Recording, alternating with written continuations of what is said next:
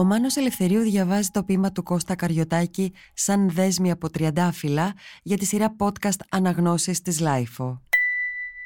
Για να μην χάνετε κανένα επεισόδιο της σειράς Αναγνώσεις της LiFO, ακολουθήστε μας στο Spotify, στα Apple Podcast και στα Google Podcast.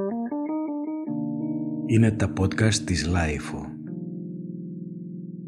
Κώστας Καρυωτάκης Σαν δέσμη από τριαντάφυλλα Σαν δέσμη από τριαντάφυλλα είδα το βράδυ αυτό.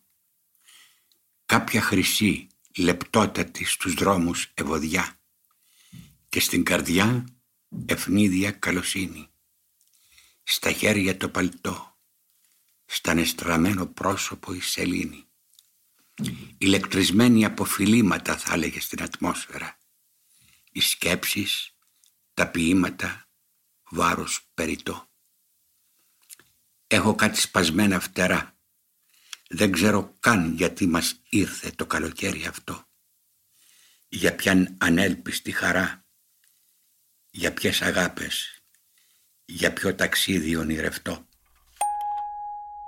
Ο Μάνος Ελευθερίου διάβασε το ποίημα του Κώστα Καριωτάκη σαν δέσμη από τριαντάφυλλα για τη σειρά podcast Αναγνώσεις της LiFO.